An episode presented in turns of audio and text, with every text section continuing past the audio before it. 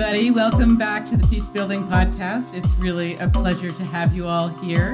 Uh, I have a really a surprise and interesting co host with me today uh, named Stephen Gray. Somebody who, what's been interesting about this podcast is how people have just appeared.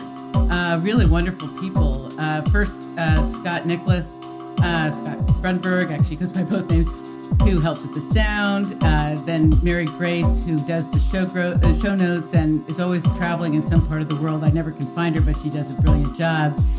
And then Steve showed up a couple, uh, maybe six weeks ago or something, and has a really um, some deep experience in international peace building, and is just a delightful person. And so it's been really a pleasure to me to think about this with him, collaborate with him and Steve, hello. So uh, welcome to the welcome to joining me. Hello, Susan, and hello, listeners. Uh, it's very exciting to have my first foray into live recording with you. Uh, and I'm really excited about the opportunity to hear the fantastic interviewees that you're talking to, engage with you, Susan, and engage with your audience. So thanks for having me. Oh, it's really a pleasure. Uh, will you say just a, a brief uh, bit about you and your background in, in the peace building world? Absolutely. So I'm coming up to about a decade now in, I'd say, international peace building because most of that has not been in my country of origin, New Zealand, and it has not been in the United States, where I've spent some of my adult time. Uh, so I've been working as a peace builder in Myanmar for more than five years, uh, Cambodia, South Sudan as well, a little bit of into Colombia, and a pretty diverse smattering of roles. It began with a lot of UN departments and agencies, then moved into NGOs, consulting, some academic work. So I've kind of spread myself around a little bit professionally. And I'm excited at this point in time to kind of stay, take a step back and think about this practice of peace building that we do, why we do it, how we can do it better. And that's you know a key reason that I wanted to engage in the great work that you're doing with the podcast, Susan. Yeah, so I think that's part of what attracted me to you uh, joining me on this is that you we have some complementary skills, some different and complementary skill sets and and areas of focus. So yeah, I think um, well, I think Steve will bring a lot to this conversation. So, but we are both here to uh, introduce Joe Washington, uh, which is the current interview today, and Joe is somebody that I have known uh, probably I don't know, maybe five years now. I met him in Juba in uh, at the um, United Nations peacekeeping mission in South Sudan, and um, so he spent a long time there. He has really been on the ground in a peacekeeping mission, doing a lot of the hard work. And uh, um, I think what I wanted, you know, it's actually 10, 10 years he was in South Sudan, and now very recently has retired from UNMISS and um, is working in Italy and um, is part of something called the Global Vision Institute, which is a network catalyst and think tank for creating a universal values driven international system. Um, but I think the thing that I just want the want you all to know about Joe is is when you are act when I was actually the times that I was there at UNMISS Joe is like the kind of person who's like the glue, or was the kind of glue for the entire peacekeeping mission. Everybody knew him, and he has this incredibly warm, intelligent demeanor and a, a ton of integrity. Um, yeah, so he just was like some sort of like the spirit of the place, and it's not always an easy place. And he brought uh, a lot of spirit um, to what he was doing. So it's really a pleasure to have him here. So, what Steve and I thought we would do is, uh, as I've been doing, is talk a little bit about some of the parts of the interview that we think are interesting, and then get right to it so you can hear Joe himself. So I don't know, Steve. I don't know if you want to start with um, anything about the interview that's that stood out to you. Absolutely, I've, I've got a couple of things you know, it's not so long ago that I can remember how I got started in peace building and all the uncertainty and questions I had about how to forge a, an international career. And close to the start of the podcast, he talks about what drew him into peace building. He gives a great anecdote about seeing news about an Middle Eastern conflict being described as a holy war, how that was a contradiction in terms for him because he had a, a background of, of faith and he felt that he could do something about it. And he talks about the training that he went through, the education, and the experiences that led him into getting into the United Nations in Sudan and then South Sudan. So I thought that was an interesting signpost for people thinking about their own career and how to develop it. And then the next point that he kind of comes back to a couple of times, I don't know, maybe 30 or 35 minutes in, he's talking about the separation between the international peace building community or the United Nations and the local population. And he describes that in a couple of different ways. He describes it in kind of lost in translation, you know, when your local counterpart doesn't turn up for a meeting and your colleagues, international colleagues, think that they don't care or they're not interested or lazy or whatever, but they have different priorities and needs. They might be taking care of a large extended family, they might have basic livelihood needs that need to be met. And he kind of points to this different worldviews that we come from and how being an effective peace builder is part of that is cross cultural understanding. I think that comes out because of depth of experience in that country. And then, you know, the final point that I'd make, which he circles back around to, is in thinking about what sometimes uh, a criticism of the UN is that they're kind of isolated from the population. And Juba, you'll remember this. You know, there's a big UNMISS compound, which is physically, but also in terms of access to resources and culture, very separated from the local population. And he talks about the perceptions of locals and how they see UN folks driving around in these big SUVs with a lot more money and resources that local people don't have, and how that works against the interests of trying to work effectively in terms of you know, local ownership and really good engagement with with the host population.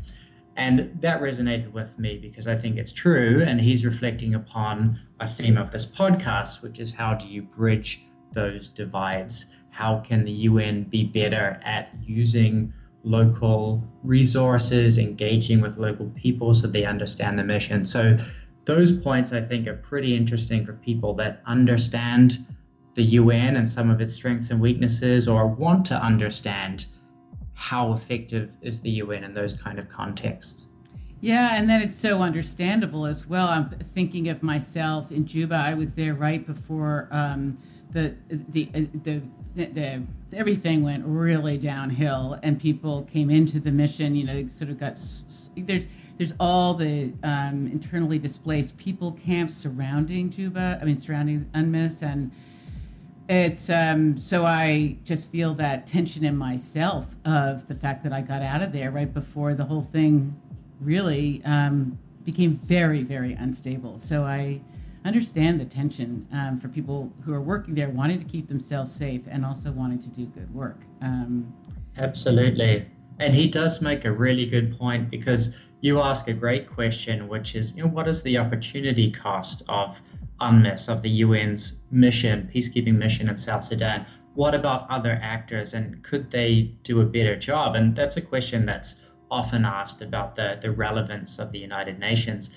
And his response around the crisis in 2013 or 2014 that you're referring to is that there's good reason to believe that the United Nations prevented a genocide in that context. Now, we'll never know for sure because we can't we can't measure a counterfactual, but who else would have done that job? You know, the business community can't do that. Foreign governments can't do that by themselves. So I think it really spoke to a continued need for the UN. So, and of course, uh, Scilla Elworthy is going to be coming on next time and really talking about uh, some of the opportunity cost issues and uh, a business plan for peace, which I'm really looking forward to. To think about, you know, what can you do with the money that we have on the planet to make the, the biggest possible impact? Yeah. So, just in terms of my some of my favorite moments, I, I actually thought oh, what, this is a this is a little bit of a weird interview in that uh, Joe and I, I, it was me interviewing him. Steve wasn't around then, and I. Uh, we ended the interview and then we kept talking and a lot of the best i thought a lot of the best parts of the interview came out at that point. and so i said to joe listen i i think i want to i want to broadcast that as well is that okay and he said fine so that's what we're going to do so um, you know working backwards i think he talks a lot about the realities of life in the life in the camp in the camps um, uh, there's different camps throughout South Sudan. There's um, Torit, there's Wau, and um, so he, he, talks about sort of the the kinds of people that uh, you know like can deal with being living in containers because of course Juba is a little bit more comfortable, I guess, than some of the more distant camps. And um, people, li- well, people live in containers in all places, and some people like literally sleep in their clothes so that they're ready to get up at any moment in case there's an invasion. And this other woman, I, you know, I was remembering basically, um, I think thrived in living in that kind of a condition where bullets were flying by. I mean, it takes a certain kind of personality to do that, to, to be in that kind of environment. So that was one. We get into talking about that, and then, uh, and then I think a, a final thing I just want to comment on is, you know, the the issue of how important management, good management is, and how I know the UN really strives for this, and it's a it's a it's a tall bar to reach, because so often in these kinds of like uh, something like UNMISS really needs to be the more it can bring a presence that is then needed in the outside environment, the more effective it's going to be.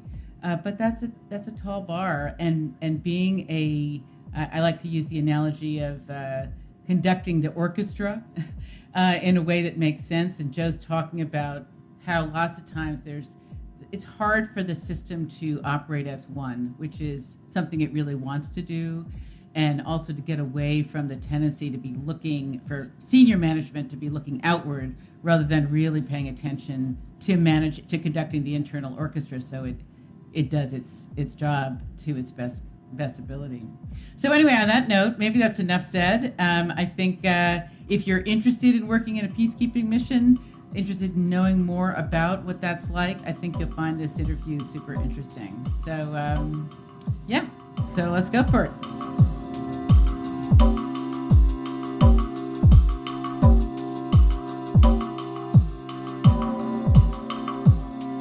So Joe, thank you Thank you for joining us on the Peace Building Podcast. It's uh, really a pleasure to have you here. And um, uh, let's just dive in. Uh, I, I think um, your story will be super interesting to listeners. And um, I uh, wanted to start with, with just um, hearing how you came to be in South Sudan. How did that all come, come to happen? Um, that's a very long story. Started growing up on the south side of Chicago and feeling an impulse to want to do something internationally to try to make the world a better place. And that led me to pursue an academic.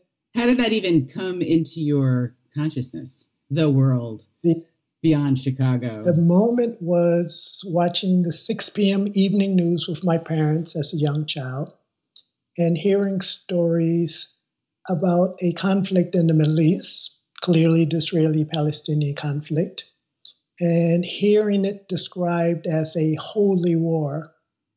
And as a child, wondering how can you have a holy war? It just seemed like a contradiction in terms.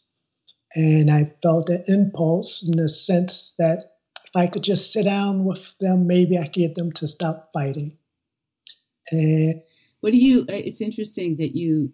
How old were you when you were? Uh, 10, 12. Yeah. And and how did you have the discernment to think that holy war seemed to be a contradiction? In terms? I guess it was, you know, the religious upbringing and going to church and hearing about God and Jesus and peace and love, and so for people to be killing one another in the name of various gods just seemed like it's not what I was being taught in church at the time. Yeah. So holy and war was not not two words that could exist in the same phrase. yes, exactly. exactly. okay. Yeah. So okay. So then you know, give us the highlights. How how did then you know keep right. going through the journey? So that led me. I mean, because you and I, we I think we first met each other in I think 2013, right. sitting in that uh, hotel that uh, hotel run by uh, I know they were, I can't remember where they were from Tunisia or something. They had created this hotel right. in, in Juba. And we were, uh, yeah, you came over and we started talking. And that was the first time I got to, know you. Right, yeah. So, anyway, so like, yeah, some of the highlights of um, yeah. how you came to be. So, that. Uh, in South Sudan, not how you came to be, but. well, my mother and father met. Yeah, yeah, yeah, yeah, yeah, yeah, yeah, yeah. so, anyway, that led me on a, um, a crusade, if you will, to find out how does one get into a position to help parties in conflict. And similar to that, what are the skills required? Uh, so, in terms of how does one get into a position, the first thought was, oh, one would have to be in a position such as U.S. Secretary of State, but African American can never be U.S. Secretary of State. So then growing up some more, and Jesse Jackson ran for president and thinking, ah, maybe an African American can be Secretary of State, but I would not necessarily want to be bound by U.S. foreign policy. Uh, so that I had the same problem. I wanted to work with the CIA, but I really didn't like what they were doing. anyway, it wasn't exactly the same problem. I was white, you know, that's a different kind of thing. But I, and I was, uh, you know, a woman, whatever. We know these things, but anyway. So continue. Uh, that then led me to uh, figure out how does one become an independent diplomat. So that led me to uh, enrolling in uh, conflict resolution, negotiation, mediation training wherever I could find it, and simultaneously trainings in human rights. Uh, because I felt that the two um, would very usefully and importantly come together. Mm-hmm. So from there, I embarked on a career in public service, working for the mayor's office in Chicago. Then pursuing um, academic career, which culminated in a master's degree at George Mason University in Virginia. And then saying, now how do I do a PhD combining human rights and conflict resolution? Ultimately, that led me to the Netherlands and Italy, uh, to continue my studies, and in Italy, meeting individuals from the UN, Department of Peacekeeping Operation, as I was organizing a training course there. Is that also where you met your wife? Um, differently, different time. Okay. okay. And um, the people I met said, uh, we really like the way you've organized this course. You should think about a career with the UN. Okay, why not? So um, that led me to ultimately applying for different missions, and I was accepted to work in the training unit with the peacekeeping mission in uh, then Sudan, and ultimately South Sudan. And that was what 2006. So 2006. So you, the total amount of time you have spent in uh, South Sudan, in Sudan or South Sudan, what is how many years? 10 years. Okay. So could you could you paint the story? I think just just the reality of what it was like to be there, what it was, and obviously not blow by blow, but uh, just give the listeners a sense of the reality of um, what life. Well, I just want to say also, you know, my awareness of you. I've, as you know, I've been in uh, at UNMISS, which is the uh, UN peacekeeping mission in South Sudan. I've been there three times, I mm-hmm. think, and and the um, the last time is the one that stands out with you. I mean, I think I've seen you a number of times, but the last time with you, I just remember your presence um, on um, in the in the mission, uh, and you may not see it this way, but what I could see as an outside uh, as an outside consultant is Joe is sort of the connector. everybody knows him. He's like walking around. He's like, he just knows everybody and where all the bodies are buried. And, you know, from the top of the mission to the bottom of the mission, it just seemed like you were like kind of the glue in a lot of ways to a lot of things and a lot of moving parts. Um, Does it feel like that? Yeah. Did it feel like that? Yeah, and I, I always yeah. felt very fortunate um, because serving in the training unit often brings you in contact with people from all over the mission. So, right. in terms of induction, uh, we generally see new staff first because, in theory, everyone should come through induction. And yeah, you have a different relationship. And the notion of you never get a second chance to make a first impression, I always took very serious in how I conducted induction. And it was very important to give staff the reality of mission life, uh, but then to also remind them if it were easy, we would not be here. And that you're not alone, and there's lots of colleagues who are also committed and dedicated and want to make a difference because the people of South Sudan expect nothing less from us. So that was always my mantra uh, to the people I came across. And people were there for the most part because they wanted to make a difference. And so it was humbling to, to have the contacts and connections throughout those 10 years. And who was there? And how, you know, who, who, yeah, who was there? Say more. We say who was there. Well, who was there? Who was there with you? Who was, who, who were UN staff uh, in the mission? Where were they coming from? Um, the UN um, is truly a melting pot. Uh, it could be a salad, um, or it could be a melting pot where all the ingredients don't actually melt, they just remain lumps. Uh, but it was a fantastic experience. So it was people basically from all over the world. Um, in terms of the civilian staff, uh, military staff, and police staff as well. So people from different cultures, religions, backgrounds, ethnicities, uh, all trying to figure out how to get to know one another and, and work together. One very interesting story to highlight this for me was um, during one of the inductions from the old mission to the new mission, we were having a group discussion, and one of the uh, police trainers, police advisors, I should say, uh, was sharing his frustration that they went to train the local police in South Sudan, and that he would go to the tree because then there was not many police stations, so they would agree to meet under a tree. Um, at eight o'clock in the morning, and often this person wouldn't show up.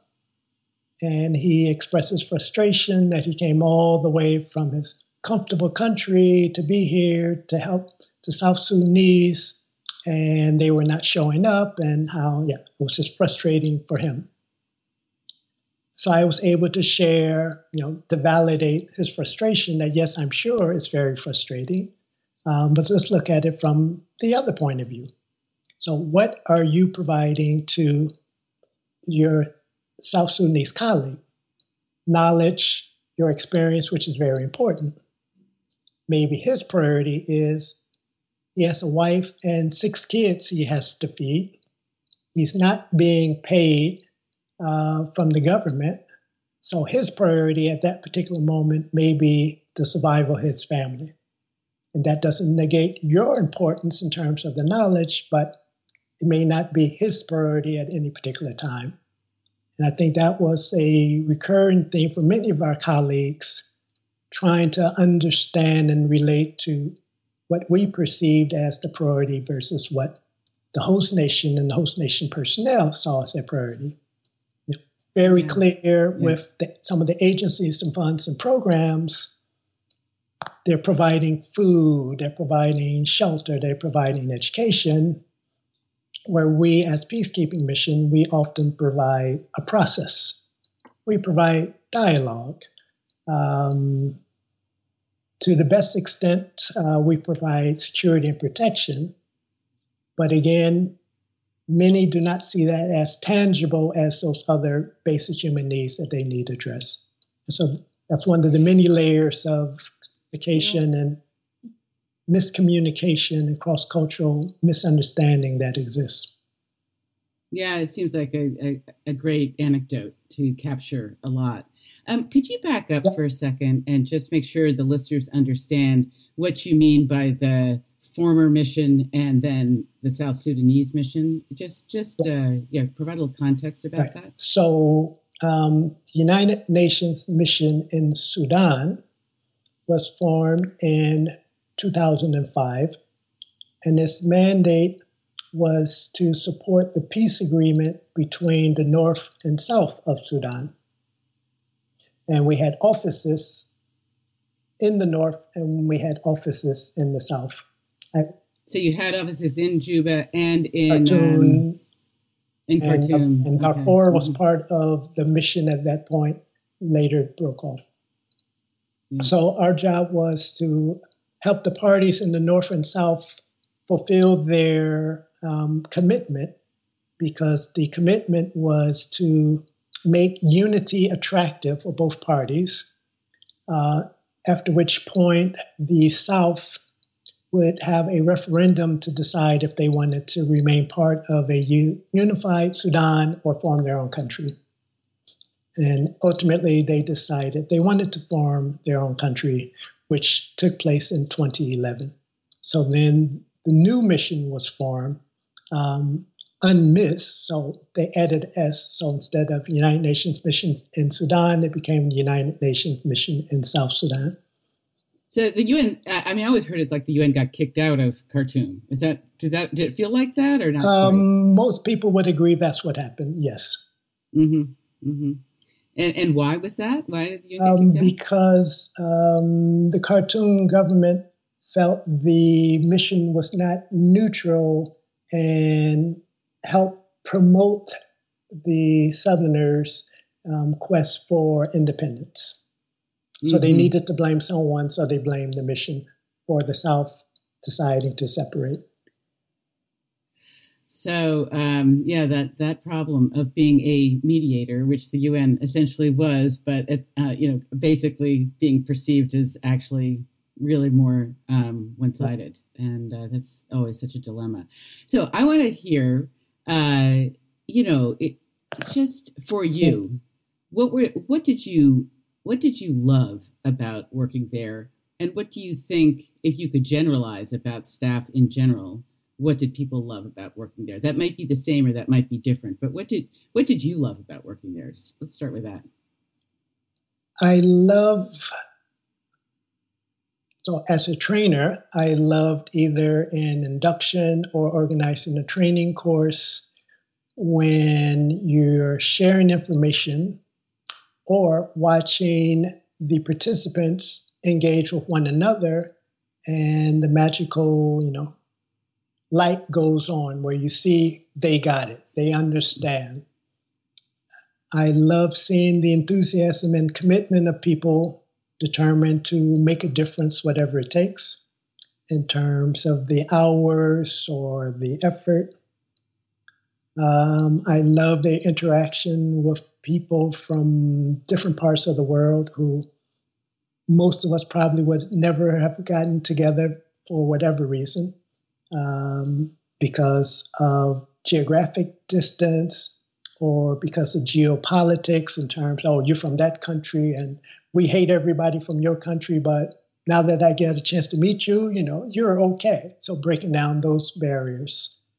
Um, yeah, those were like the main things that really stick out. And okay, and then um, and then what were I mean, what were the what did you not love? And um, yeah. I somewhere in there want you to also describe if you could kind of give a picture of what it was like there. But yeah. I, those may be separate okay. questions. Um, so, for me, it was important to understand that the peacekeeping mission in UNMISS uh, is was a bureaucracy. So, just like city, state, international bureaucracy is still a bureaucracy. And that was one of the first things I realized similarities from my experience working in city government in Chicago in international. It's like, oh my God, it's, it's the same it's thing. Yes. and so, just like in any bureaucracy, you have a variety of individuals. So you have the individuals who are very committed, hardworking, passionate about their job. You have those who are frustrated and disenchanted, uh, maybe burnt out. And then you have those who are just there for the paycheck. So my challenge then became how do we find one another? Those who are still energized and those who still want to make a difference but are tired of trying. That I always felt that group wanted a reason to believe again. They wanted a reason to try again. But for them, it was intelligent to stop hitting their head against that mystical brick wall because, yeah, it, at some point it's not intelligent to keep doing that. So to find, because of the ways that bureaucracy would foil their right, efforts, right? As a, was it the bureaucracy or politics or both? Yeah, both at different times, one or the other, and yeah. sometimes both.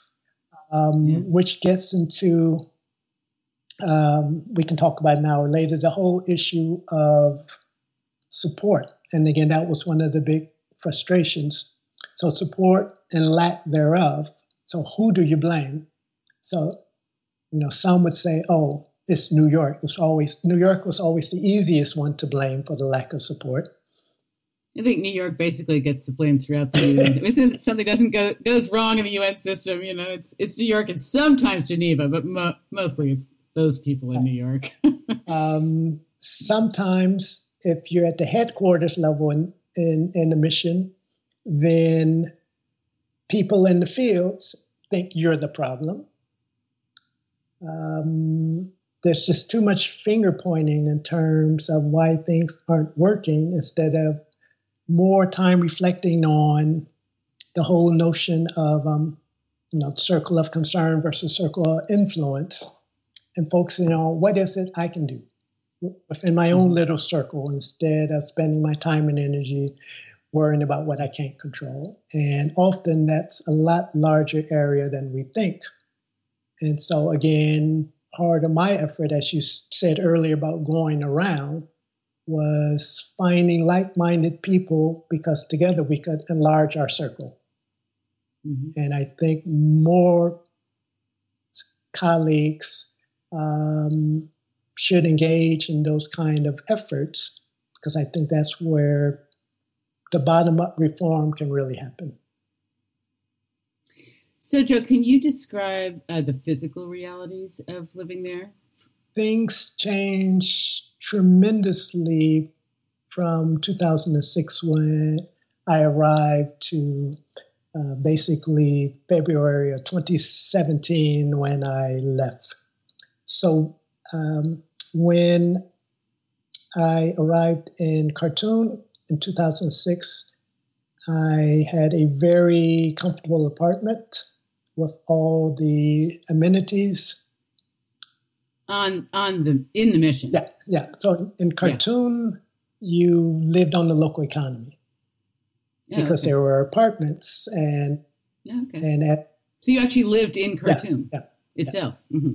And mm-hmm. as in um, many environments where the UN is based, the UN moves in with large personnel, and suddenly the prices skyrocket mm-hmm. the whole supply and demand. As uh, this friend called it the other day, the, the peace building industrial complex. yes, well put. I had a very nice apartment in Khartoum. And then um, uh, the following year, I was transferred to Juba. Which is in South in Sudan. South Sudan. In 2007, I was, first of all, I was told I was lucky when I moved there because they had recently moved out of living in tents. So when I got there, we all had containers similar to like small shipping containers. And the containers had one single bed, a table, a chair, a wardrobe, and a mini refrigerator. We and plenty of and plenty of mosquito netting over your bed. You brought your own, yes. Uh, oh, you brought your own? Yes. Oh, uh, we had shared ablutions uh, for men and women. So I vividly. You mean you mean toilets? Is that what you mean by ablution? Yes. Okay. Sorry for being so indelicate. But yes. Yeah. Yes. okay. Yes. So mm-hmm. I vividly remember um, standing in line at six thirty in the morning, um, in my robe with you know male female colleagues all in line in front of you, uh, all waiting to get to the shower at that hour in the morning. Um, over the years, things gradually, gradually, gradually improved. Uh, the question at that point was again, why did it take so long? Whose fault was it? Because we wanted to blame someone. You know, was it? So the, it was definitely affecting morale. Yeah. The the yeah. the the, uh, the, tents and then the containers. Right. The, I mean, one of the things I remember about the containers is uh, uh, some some military personnel being young per- military personnel being in containers in a container without any air conditioning working, and you know it's just like oh my god, you know that's basically living in a box right. without any air right. conditioning. But then again, that goes back to if it were easy, we would not be here. So yeah. peacekeeping missions aren't Club Med. They don't go in areas mm-hmm. where everything is wonderful and developed. Uh, when that happens, that's like, oh, wow, what a treat, but that's not the norm. So there's mm-hmm. always this challenge to balance minimum comfort with being in the field. Again, because that's the point of peacekeeping missions.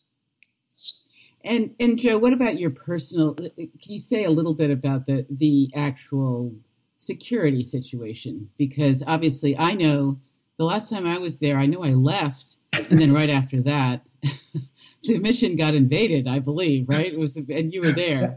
So I don't know. Say a little, just say a little bit about that reality. Uh, You're laughing. it's just like as if it's a, a good friend of mine once said because uh, he was living outside the mission basically for the entire time. And his philosophy was the best security is the local community. Mm-hmm. Mm-hmm. And that um, it's, I think it's part of a worldwide trend uh, of the United Nations where we're isolating ourselves more and more from the host nation population that we're supposed to be there to serve. Now, there are clear security reasons for why this happened and when this trend happened, um, but it has consequences in terms of the outreach. Because uh, I think that's a key factor in the community wondering why are these UN people here? They live in their compounds, they have their own water, they have their own food, they have their own electricity, they have all of these things we do not have but they say they're here to serve us. And the only time we see them, if they venture out to the markets or the restaurants in their flashy vehicles with their big checks, uh, spending on things we can't afford. So, again, um, in terms of, I would call it reform efforts, in addition to the other reforms that the UN is currently engaged in, I think a lot more thought and concrete action needs to take place in how we can build bridges with the host nation in very tangible so, ways. That's really interesting. So, what? So, because of course, this is the one of the things we look at in this podcast is interventions to build common ground, interventions to build peace, and UNMISS is, of course, a huge right. case in point. Um, and um, and I'm, I'm, two questions. The first is is my understanding is that it was is the largest peacekeeping mission of the UN. Is that true? I think, it's one of them. I think anyway. it's second to uh, DRC. Okay, to the Congo, um, and uh, and probably huge amounts of dollars going into That's it. About a billion dollars a year.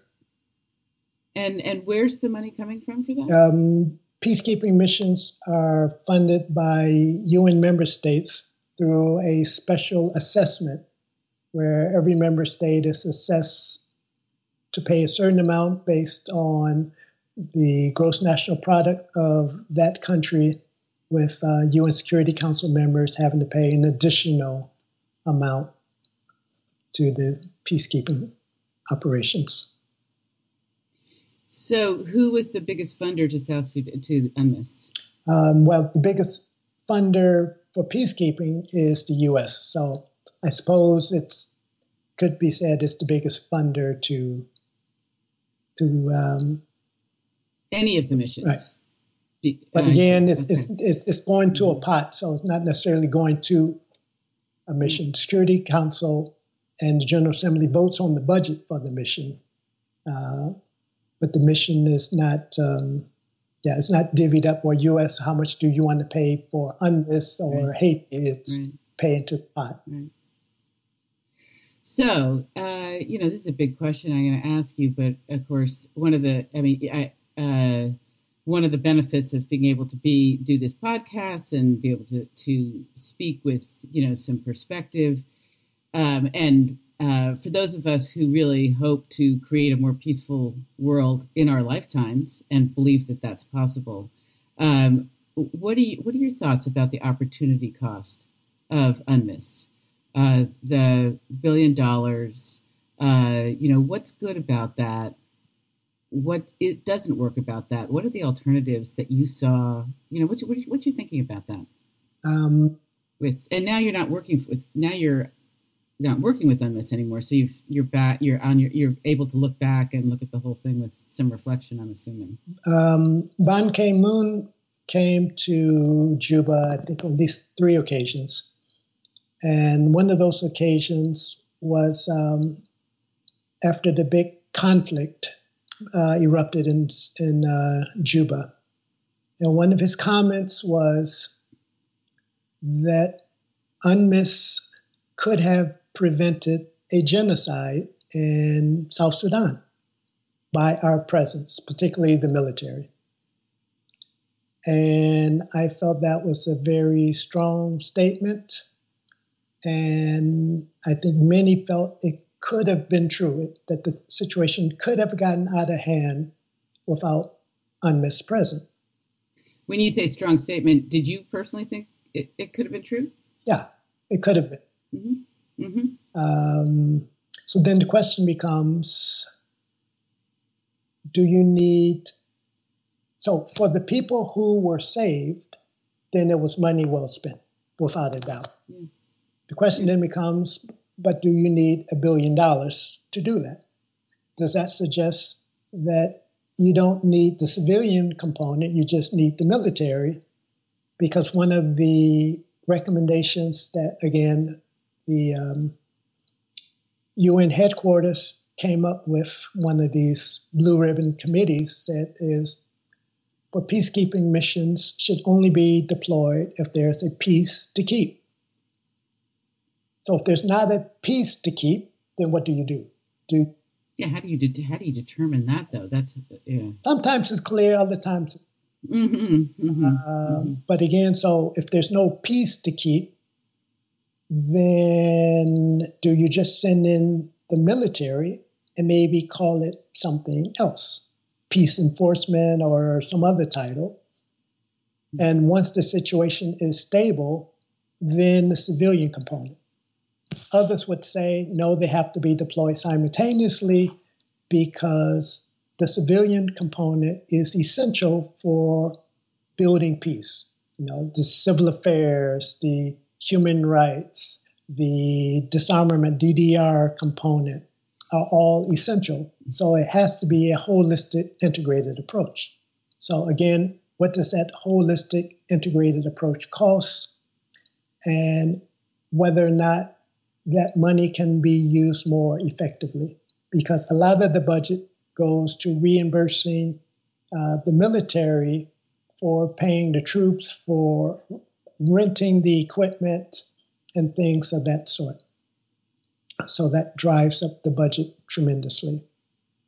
So, unfortunately, there's no easy answers, um, but it requires certainly more of a holistic approach, building on this notion of the UN working as one, which is essential if and when it works.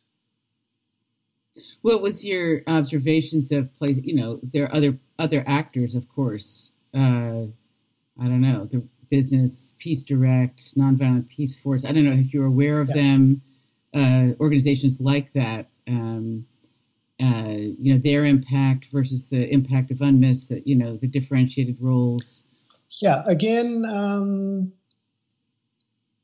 my view is everyone has a role to play, and everyone can make a difference, and everyone at minimum should be aware of what the other is doing, even if we're not sitting down working together. Mm-hmm. Um, humanitarians historically have always said we do not want to be involved with the military component of missions because our humanitarian mandate is to be neutral. And if we're seen with the mission, then that is could be perceived as taking sides. So they've always had that notion. Um, the same is for um, NGOs and other civilian actors. Uh, but there are mechanisms in place on the ground where, at a minimum, the different actors sit together and talk and share information. Uh, so, in the mission, civil affairs and human rights are the two sections within a mission that often played a leadership role in meeting the civil sector actors and the other actors from outside of the country to work together to exchange information and come up with plans to move forward where forward together where appropriate. So, Joe, if you you know uh, um, um, have limited limited time always with these podcasts, and but if you could hear the the whispers of the future, or or from where you sit, or, or or say you were a god, which of course you are, but but uh, you you know, and and we want to get really serious about this business of like creating a more peaceful world. Um, what's your perspective now, having had this amazing experience on the ground in South Sudan? Uh, do you have thoughts about that? Like what you think? I, I think what yeah, you think this will yeah, take? I think um, again, uh, I, I love the Michael Jackson song "Man in the Mirror," where it should be man or woman in the mirror, mm-hmm. and basically, um, it's talking about being what you know technically in the literature we call a reflective practitioner and I think that's something we don't do enough of. And uh, I had an experience, a very useful experience this past year to reflect on an incident that I had whereby I wanted to seize the opportunity after being put in a new position in charge of my team, where I said, okay, I want everyone to come up with a new ideal uh, because we're going to start a new initiative that called Training That Makes a Difference. Because there's lots of training that we're mandated to do from New York or the mission, but what is it that we think personally will really make a difference in terms of empowering people, motivating people? And one of the colleagues responded, uh, Why was I asking him to think? I was just like flabbergasted. You know? um, and as you can imagine, the, the conversation didn't go well. But I had a chance. How dare you? I had a chance to reflect on it later and thought about the context in which um, he had been operating uh, in terms of low expectations, in terms of um, having different um, bosses over us who had changing mandates in terms of what they felt our unit should be doing, um, a feeling of not being respected as a national staff, and a sense of, you know, I'm a big international, I'm being paid so much more, I should do the thinking, don't ask him to think. You know, all of these possible answers. And so once I had the opportunity to reflect on it, um, I was clear that I should have approached the situation entirely differently, one on one, and to hear what was his fears and concerns and how we could work on them together. So again, I think each of us individually have to commit to what is it I can do. You know, I'm tired of hearing myself complain about what somebody else is or is not doing. What is it I can do? And then do it. Yeah, what is uh Brene Brown, who is, you know, I don't know if you've heard her name, but uh, but the, but she she talks about blame being the process of externalizing pain uh, pain and discomfort. I think is how she describes it, you know. And I I always like that. It's like putting it out on somebody else, and of course, of course, sometimes it's understandable, but it doesn't. You're basically saying it doesn't get us yeah. very far. I, I since I left the U the UN, I've had an opportunity to work with a group called Global Vision International. And mm-hmm. it started as what they call a um, therapy group for idealists. and the notion was at the founding that there were staff people who were disenchanted to the degree to which the UN wasn't living up to its core values.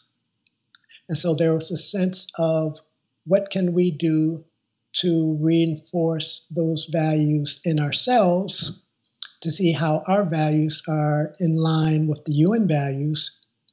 And so by re engaging in those values, I'm more motivated and I will do a better job in helping the UN fulfill its values. Because if you work for the UN, it's like, who is the UN? Well, the UN is the international civil servants who work there. And so it's been a very important new chapter in terms of soul values training and awareness we're embarking on. And I think that's key to motivating people to succeed. And and what do you when you say core values? What are you talking about? The core values that are going missing. What are you talking about? Um, just the notion of peace, diversity, tolerance, accountability, transparency, being that presence yeah. in in the world wherever wherever you are as an organization right. or as a group of yeah. people yeah. yeah yeah so okay so we have to we have to wind up this time goes so quickly and i just wanted to ask you if there's anything you haven't said that you'd like to say um, you know and uh, and i also wanted to hear from you you know if you had to say what your greatest learning has been from your time at UNMISS uh, on whatever level, professional, personal? Uh, curious about what you would say that was. I would not say there was necessarily a greatest learning, but it was wonderful to have some ideals confirmed in terms of the importance of listening. Um, you know, I love the, the, the saying attributed to Native Americans the Creator gave us two ears and one mouth so we can listen twice as much as we speak. And the, the tremendous. That's interesting that that is Native American. Of course, I always heard it as Thomas Jefferson, uh, but you know, uh, go uh, figure uh, that he would get credit for that, but it was really right, Native American. That's right. um, and so just just the wonderful gift when people from different cultures and backgrounds want to share their story with you and how important it is to basically stop talking and listening and the notion of there's so many people out there who want to make a difference want to make a change and it's just a matter of being open, and you will find them, and together you will find a way to continue to move forward. It may be slow, You know, as we always heard in Khartoum, shwaya, shwaya, shwaya, shwaya.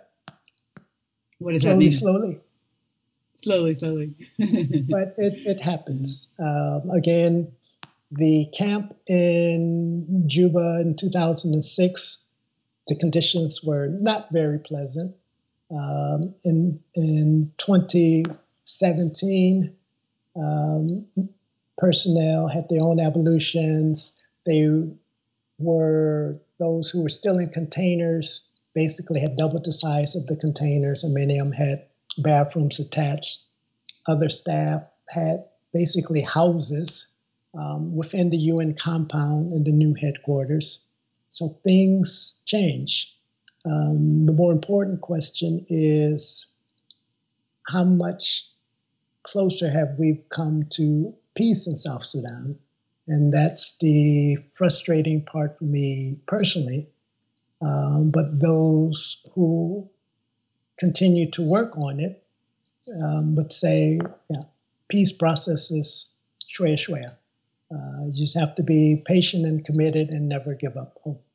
And so, Yeah, perhaps it's just the power of intention. I, uh, I'm always, you know, marvel at that. That when you set a very clear intention and purpose uh, and focus, um, regardless of the bureaucracy, the bureaucracy that might be going on around you, or whatever the challenge is, uh, you actually might be able to manifest something positive uh, in the direction that you're headed.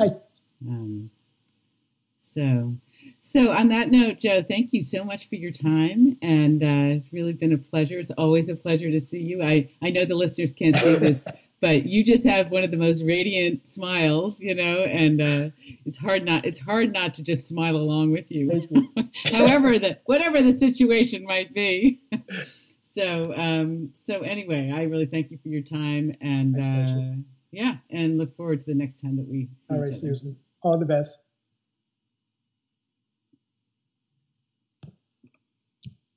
Beautiful. Okay. Thank you. So, uh, so uh, how did that go? Okay. Yeah, it was fun.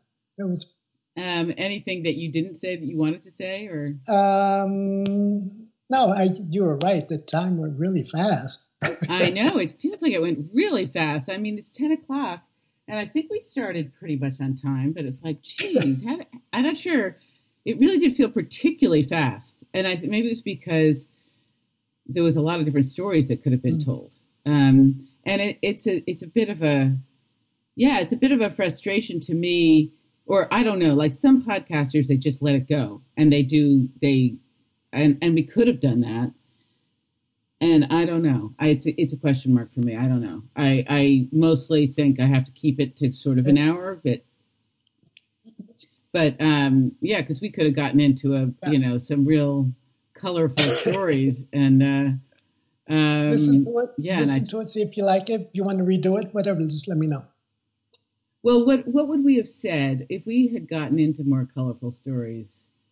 Uh, what would I mean? I guess it would have been uh, just the re- some real realities of camp life. Yeah, and I I, I would have Um, said more in terms of c- concretely this the need to overcome. Well, no, to concretely live this notion of UN working as one, which is one of these great themes. You know, all the UN should work together instead of you know UNICEF over there and UNHCR over here peacekeeping. That we're all one UN. Um, but that's not the reality. But as a principle, it's very important. So the same way, as I mentioned about, you know, there's headquarters versus there's New York headquarters versus the field. There's the field versus other actors within the mission. I think we talked about this when you came to Juba at some point. There's a substantive staff versus the mission support division staff. There's the international civilian staff versus the national staff. So there's all of these divisions that we create um, that we have to overcome to try to do our work.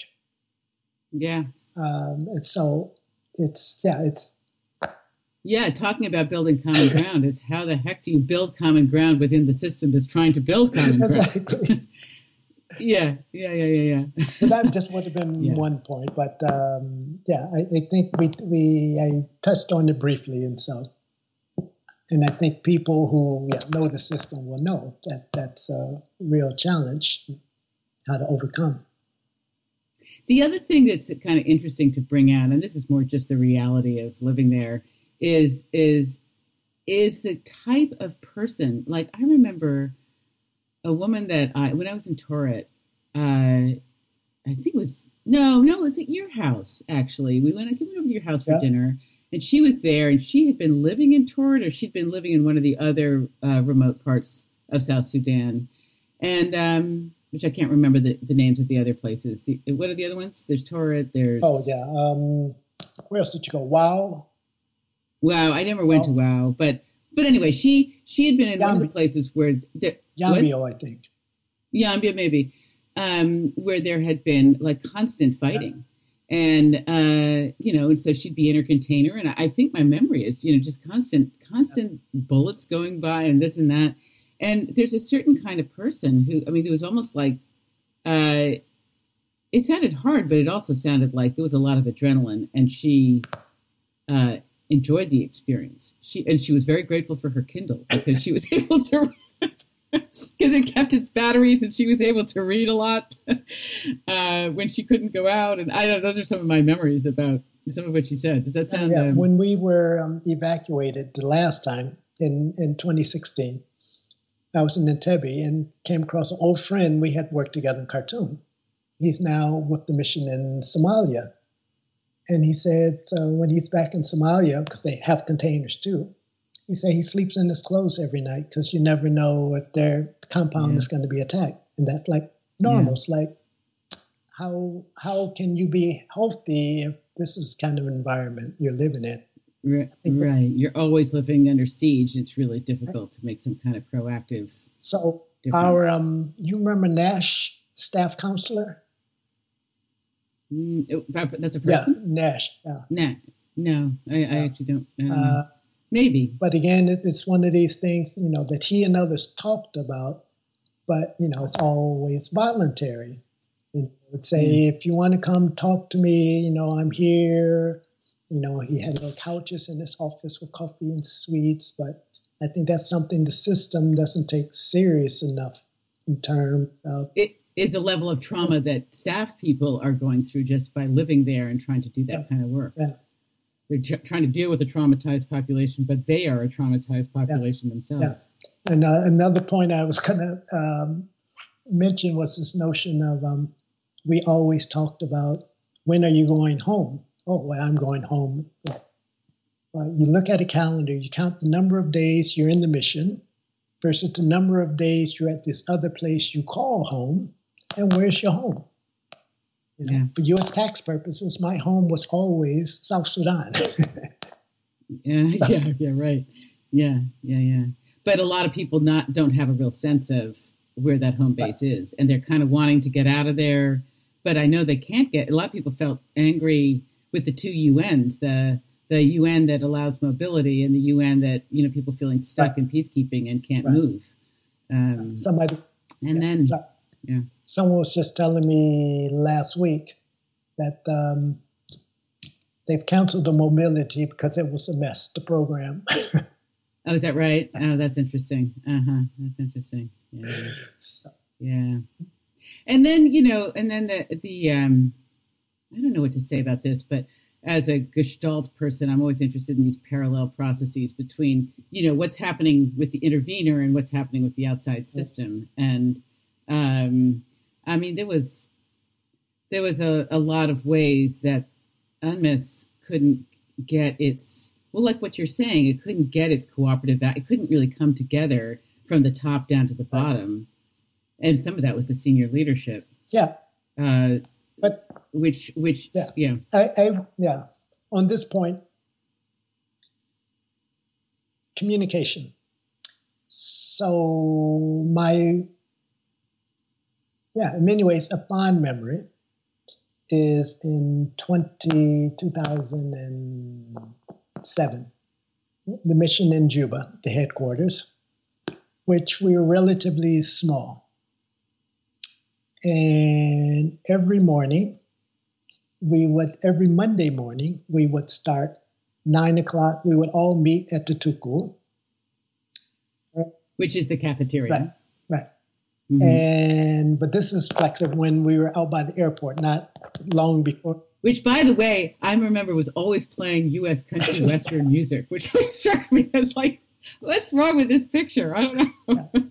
yeah. So we would meet nine o'clock on Monday, and the head of the office would do an update on on so give an update on what's going on in the life of the mission or what's been going on the previous week. We had the political affairs officer would give a political brief in terms of what's happening between the parties. Um, the top security officer would talk about any incidents of criminality or fighting. Uh, then there was announcements, new people coming, hey, welcome, people leaving, we're going to miss you, and any other announcements. So it had more of a family atmosphere, and didn't matter who you were, you felt a part of the mission. Mm. Now, I understand. It's fun, right? That must have felt I fun. understand how, as the mission grows, it's more difficult to do that. But I think somehow efforts need to be made to do it to the extent possible. Um, the different SRSGs would come in and they would, which uh, which are the heads. They are basically the they are the executive directors. They whatever you call it. They're the top of the, the system. SRSG. So the various SRSGs would come in and say, yes, you know, we're going to have town hall meetings every two, three months. They may do it once and then because they're too busy saving the world. And so, of course, staff are going around feeling disenchanted, not part of the mission, not knowing what's going on. So it becomes more the select few section heads have all the information and the notion that it's their obligation to trickle it down to their staff. But if they're busy too saving the world, then yeah, people are just walk around like, why am I here? What's going on? Yeah, that, that I've seen that problem so many times where the focus is is outside of leadership is outside rather than really taking taking on the job of being the conductor of the orchestra. You yeah. know, like really taking their people and saying, okay, let's really let's really play this right. concerto, even if we're in the middle of a of a war zone. Let's let's really come together as a family. Really, really have each other's backs. Let's really work. You know, let's let's really hum together. And yeah. um, it yeah. would be interesting if somebody's doing a management study on communication within organizations mm-hmm. um, in the electronic age and and look at peacekeeping missions uh, in terms of how to make people feel more engaged because you know mm-hmm. the mission would say oh we do broadcasts every day well again that's not the information people need you know, one, people don't like to read. So the mission would say, well, you know, we give the information. It's not our fault if nobody wants to read it. But it's what kind of information are you given? Um, because most people I talked to by the end were saying, I don't bother reading the broadcast anymore because there's so much crap yeah. that you're not interested in. You miss the one piece of news that might have been relevant to you.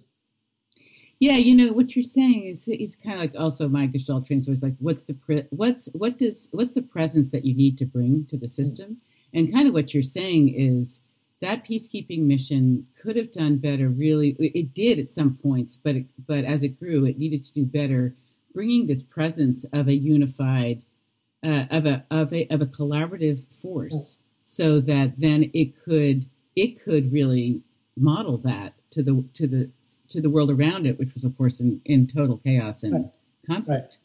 Right. Um, but instead, the system, the U, the internal system, was kind of in its own chaos and conflict. Yeah. Um, so it really wasn't then bringing bringing the presence that was needed. One little thing we did when we switched from the old mission to the new mission, because I was based in Wau then, uh, so I had my own little world. So the induction we all do. so my induction started yeah. with having people read the mandate of the new mission.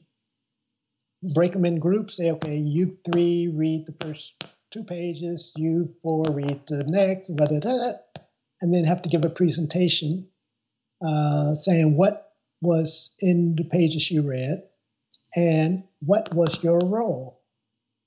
Because, you know, in the groups was military, police, civilians, national, international. And again, something I learned from working in the mayor's office, working for foundations. It's nothing more valuable than bringing people together to find their own way. Like, and to buy into the to the mandate or the purpose to get really clear about what the team purpose is, if you will, right. and then understand their particular part of that. Right. Yeah, it seems so fundamental, so completely fundamental. Because the big issue was okay, if you work for human rights and the mandate says it's part of your mission, then you're clear what your role is. But if you're a mechanic, you're sitting there going, uh, you know, and others are going, yeah, you're just fixing cars. Well, no, if they don't fix the car, you're not going out to investigate those alleged atrocities and all this kind of stuff. Or, oh, the military are people too. And the military going, oh, you civilians are useful too.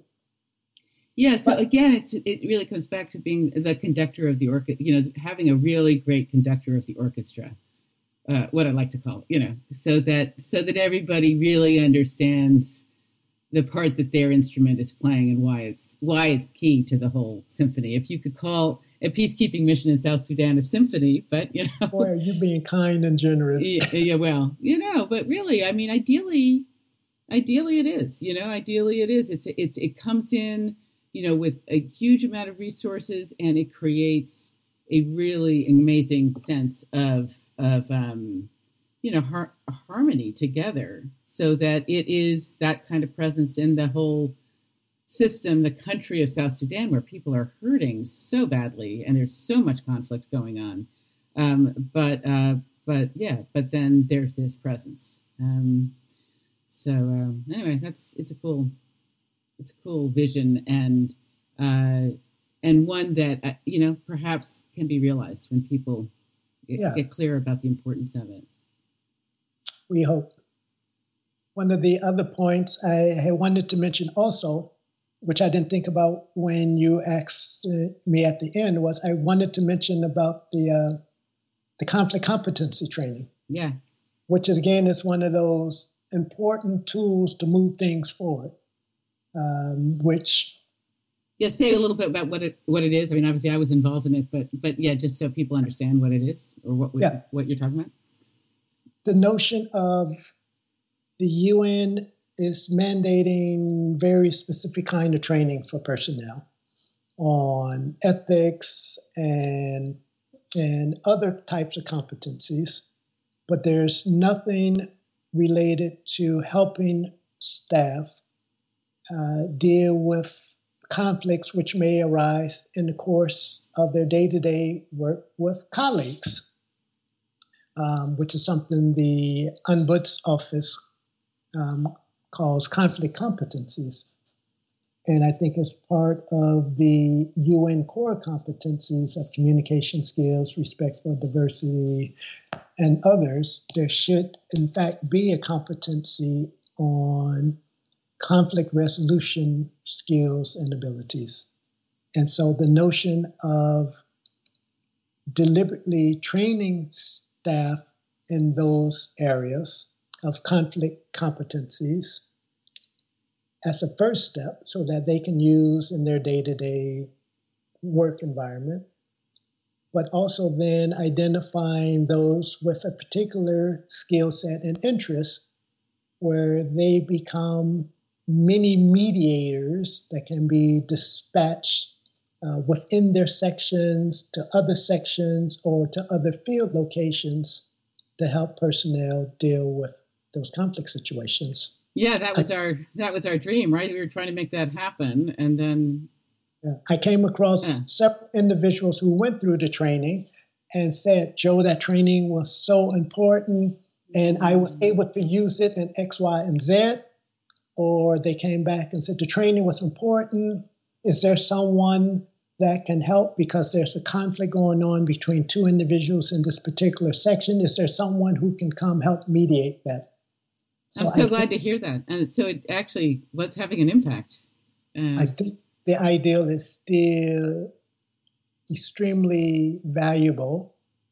And I hope um, certainly New York, the Ombuds office in New York, um, takes up the concept and um, and discuss it with other missions who might be ready and willing to move it forward.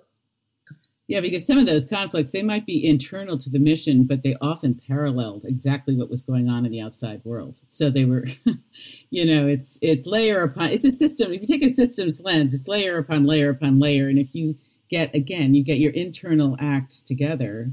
Not to be critical, but you really you become highly skilled in walking your talk, resolving Absolutely. conflict well. You're going to be way more impactful um, in the world around you. Right. So thank you again for the role you played in that training. Yeah, well, it was a pleasure. Um, so, anything else that you haven't said that you? No, I'm good. Yeah. All right. Always a pleasure, Susan. Susan. See you later. Bye. Bye. Be in touch. Okay. Bye.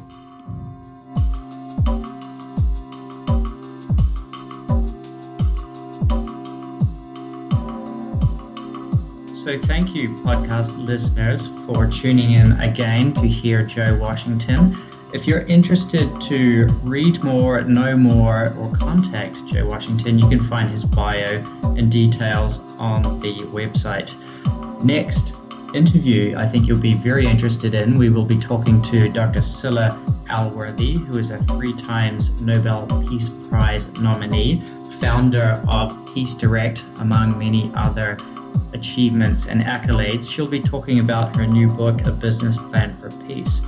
Now, this book is fascinating, and Scilla Elworthy is fascinating because she talks about war and how it makes a few people exceedingly rich and the incentives that drive war and keep many other millions of people very poor. It's a fascinating topic, and we certainly hope you can tune in. If you'd like to learn more about Scilla prior to the episode, you can read up on her website at scillaelworthy.com. That's S C I L L A E L worthy.com.